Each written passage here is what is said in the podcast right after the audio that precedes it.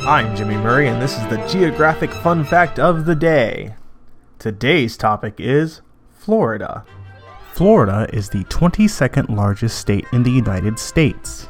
Clocking in at a population of nearly 21 million, Florida recently surpassed the third place New York to overtake that spot. New York has only 20 million people.